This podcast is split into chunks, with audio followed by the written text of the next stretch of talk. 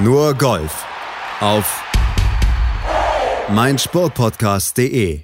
Das Jahr 2021 ist gerade drei Wochen alt. Jetzt startet dann auch die European Tour in das Golfjahr. Und damit herzlich willkommen zu einer Vorschauausgabe von Nur Golf hier auf meinsportpodcast.de. Wir blicken voraus auf das Abu Dhabi Championship, das also dann ab Donnerstag losgehen wird, wo es 8 Millionen Dollar Preisgeld zu verdienen gibt. 8000 Punkte für das Race to Dubai stehen ebenfalls auf der Begehrlichkeitenliste der startenden Golfer und 13 der besten 50 Golfer der Welt sind schon mal mit dabei. Also ein sehr, sehr starkes Feld, was dann in dieser Woche auf der European Tour abschlagen wird. 132 Spieler sind es insgesamt und angeführt wird das Feld natürlich von der Nummer 3 der Welt, von Justin Thomas und von der Nummer 7 der Welt, von Rory McElroy. Der hat viermal in Abu Dhabi bisher nur den zweiten Platz geholt. Er würde natürlich mit einem Sieg gerne ins Turnier starten, wird er uns später dann auch im Interview noch erzählen. Und aus deutscher Sicht, da ist Maximilian Kiefer natürlich an der Seite von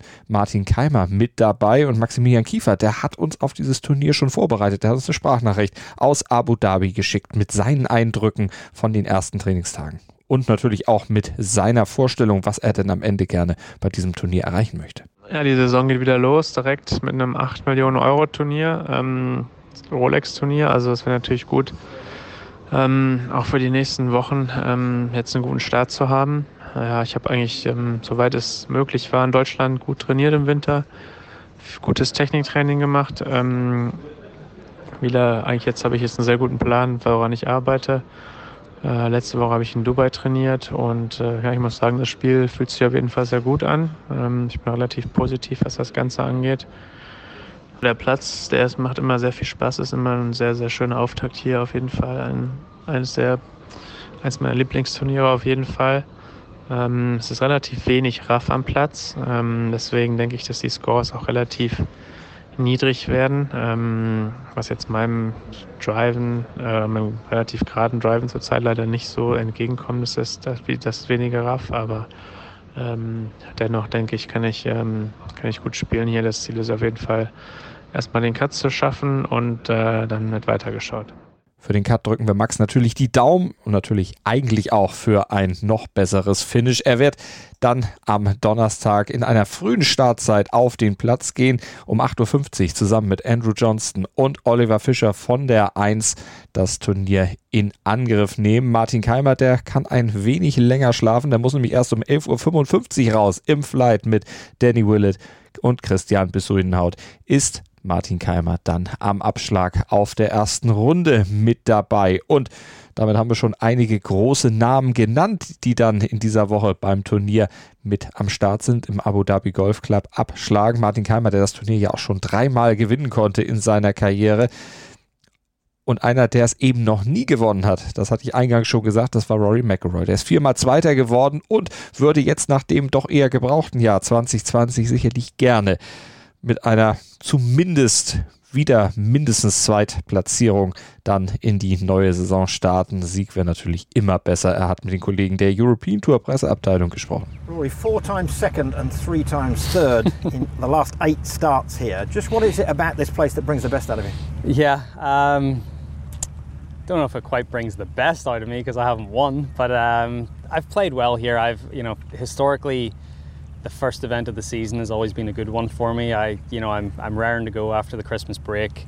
Uh, I've done some good practice over those, um, you know, those periods, and I, you know, you just you, you come into the new season with renewed optimism and you know a lot of goals and uh, enthusiasm, and I guess that's you know translated into some good golf over the years. Um, and some you know some years I've felt like I've played well enough to win, and, and guys have just played a little bit better, and you know hopefully one of these years I'll be able to turn all those good finishes into a win here. Now, what would it mean to you to win here? Because you say you come so close so often, and sometimes yeah. in adverse conditions, you know, penalty shots and things stopping yeah, um, ninth green, for example, a few years ago. Um, yeah, I think.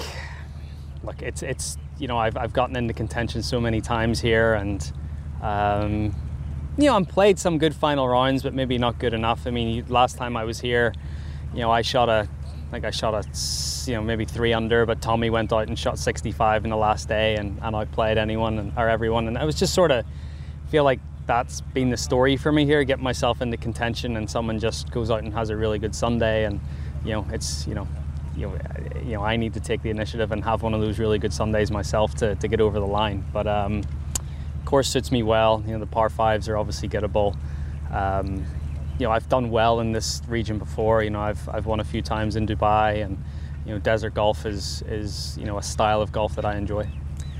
You mentioned goals earlier on. What sort of goals and targets have you set yourself for this year? Yeah, I mean, I think in the short term, it's it's um, trying to get certain aspects of my game uh, where I want them to be. Um, you know, approach play is something that I'm, you know, I, I, I really working on. I think if you look at my approach stats last year, they were very similar from the fairway uh, to where they were in 2019, but out of the rough, I dropped quite a bit, which is sort of a random one and, and unusual. Um, but I changed irons in the middle of the season, and that could have been something to it as well. But um, yeah, I mean, goals are, are you know, try to get all the, the, the, aspects of my game working the way I know that they can. And then once that happens, then you can start to say, okay, I you know I want to pinpoint this and pinpoint that. i have got a, a busy start to the year. I'm playing seven in the next eight weeks. Um, you know, and I want to hit the ground running and, and play a lot, get into contention a lot, and you know, give myself chances to win tournaments. At you know, China in 2019 it's the last time I won, and it feels like a long time ago. Obviously, last year was different for a lot of reasons, and um, looking forward to you know playing a more um, you know playing more in hopefully what is going to be a more normal year and, and, and what we're used to. 2021 is a Ryder Cup year. How excited about the prospect of playing in your sixth, and give us your thoughts on that. Yeah, I'm excited for it. Um, you know, I'm in a decent spot right now to make the team, and um, hopefully that's something I don't really have to think about for the the next few months. Um, you know, a few good finishes, and you know, I, sh- I should be right there. Yeah, I mean, I, I think um, you know everyone involved made the right decision to not go ahead with it last year. It just you know it just wouldn't have been the spectacle that a Ryder Cup should be. So hopefully by the end of September, um, you know, with how the vaccines being rolled out and um, you know hopefully you know we're starting to see some light at the end of the tunnel with uh, with this pandemic. So you know hopefully by September it mightn't be full full full capacity that a Ryder Cup usually is, but you know, it'll be very close to, to what a normal Ryder Cup is, and I'm, I'm excited for that. This event forms part of the Rolex Series. Just describe from your point of view the impact the Rolex Series has had on the European Tour. I think it's been wonderful. I think um, you know to have these bigger events and, and have a series of them um, every year. It's given you know it's given the guys that play predominantly on this tour and in Europe a chance to show what they have, you know, because you have, you know, the bigger names coming over and playing in these events more often now and um, you know, seeing some of the winners that have that have prevailed in, in the Rolex series, um, I think it just gives guys a, a, chance to shine on a on a bit of a bigger stage, um, and I think it's been it's it's been wonderful. Um, you know, it's it's been great to see you know this tournament become a Rolex Series event. Obviously, the Irish Open that I was involved with.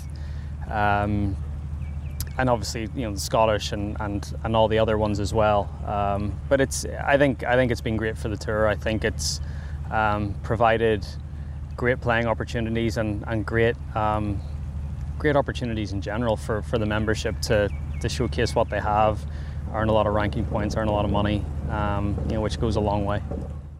Rory McRoy, der wird am Donnerstag um 7.30 Uhr von der 10 ins Rennen gehen, zusammen in einem Flight, im Mega-Flight mit Justin Thomas und mit Lee Westwood und den hören wir auch gleich noch. Der Abu Dhabi Golf Club ist zum 16. Mal in Folge Standort eines European Tour Turniers und bei den 15 Events vorher, da hatte ich vorhin schon gesagt, da hat sich Martin Keimer bisher als Rekordsieger herausgestellt. Dreimal konnte er das Turnier gewinnen, zweimal jeweils Paul Casey und Tommy Fleetwood. Und auch Tommy Fleetwood ist in dieser Woche wieder mit dabei, ist nach Abu Dhabi mitgeflogen und wird dann am Donnerstag um 12.05 Uhr zusammen mit Shane Laurie und Justin Rose an den Abschlag gehen. Zweimal, wie gesagt, hat er gewonnen und der Titelverteidiger, auch der ist mit dabei.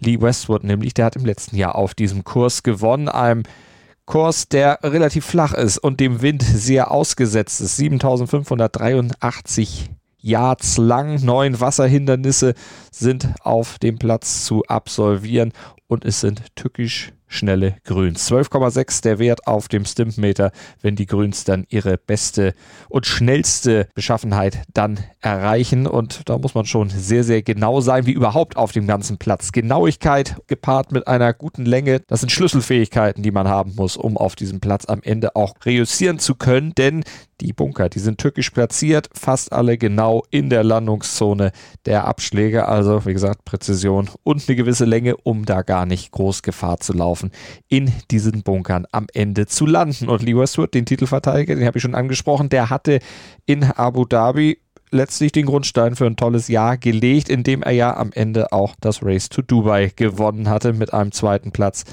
beim Saisonfinale hinter Matthew Fitzpatrick und Lee Westwood. Auch der hat mit den Kollegen der European Tour Presseabteilung gesprochen. Lee, reflect for us, if you will, on your brilliant victory here a year ago. What are your abiding, abiding memories of that victory? And it was the 25th in your European Tour career and your fourth decade of winning, so it's a very special one, I imagine. Yeah, very special. Um, I come I come into the week really with uh, no expectations. I hadn't played a lot. Um, I got here, I got out here two or three days before and gone and practiced in Dubai and was hitting the ball all right. Um, and then got here and just started to hit the ball better and better. Teed it up on that first hole over there and hit the fairway and then hit it close. I think I missed for birdie, but after that I played solidly. I got to sort of three under after five or six and. Uh, kind of off I went. I just kept building slowly as the week went on. Uh, I think I was seven under after uh, two rounds, which was there or thereabouts in contention. And uh, then obviously a very good third round, 65, to take the lead. And then the last round, you know, I just it was a good front running performance. I tried not to look at too many leaderboards. Um, just tried to keep picking picking birdies off whenever I could. Made a few nice putts, nice putt on the third and uh, nice put on uh, on 12, the par three from the from the front edge, uh, and just you know just stayed ahead of everybody else. You know, people I knew people were going to come through. It's that kind of golf course. You can get on a run round here and shoot, you know, 64, 63, uh, but it's harder with the lead. Um, and, and I shot 67 um, and ended up winning by a couple of shots, two solid shots into the last, and you know gave me the you know comfort of being able to roll it up there close, and uh, it, was, it was fairly comfortable on the last green. You finished last season in great style as well with a second place finish at the DP World Tour Championship. And for the third time, you were crowned European number one. At the time, you said to me it was difficult to take it in. How do you reflect on it now?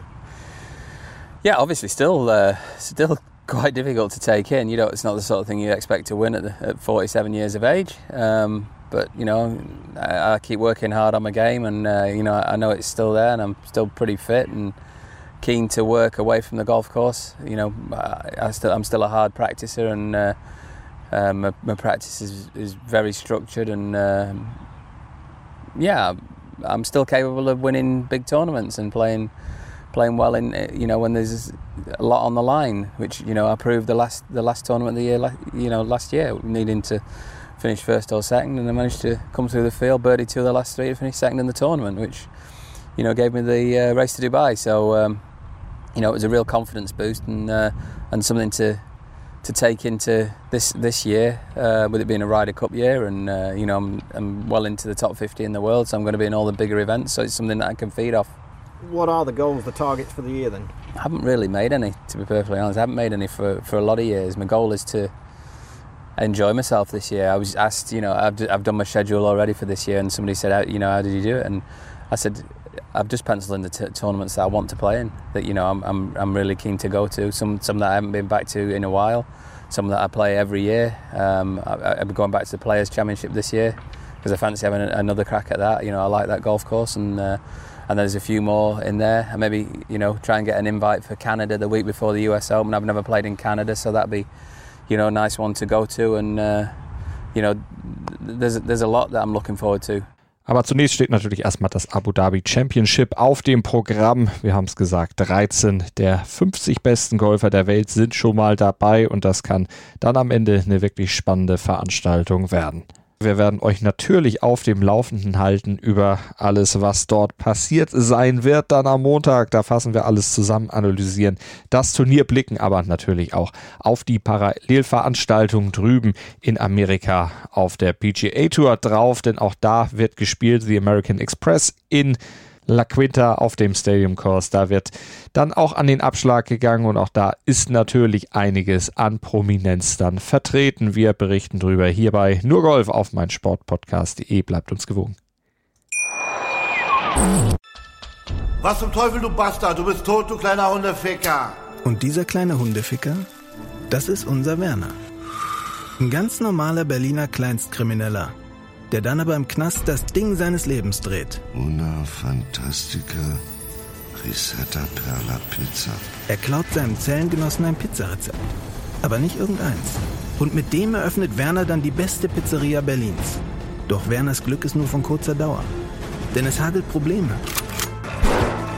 Werners Pizzaparadies. Erstmals großes Kino- und Podcast-Format. Mit fetter Starbesetzung. Alina But, Kida Ramadan, Edin Hasanovic, Oliver Koritke, Ralf Richter, Ben Becker, Winfried Glatzeder, Anna Schmidt und viele mehr. Abonniert die Scheiße. Jetzt macht schon, mach! Nur Golf auf meinsportpodcast.de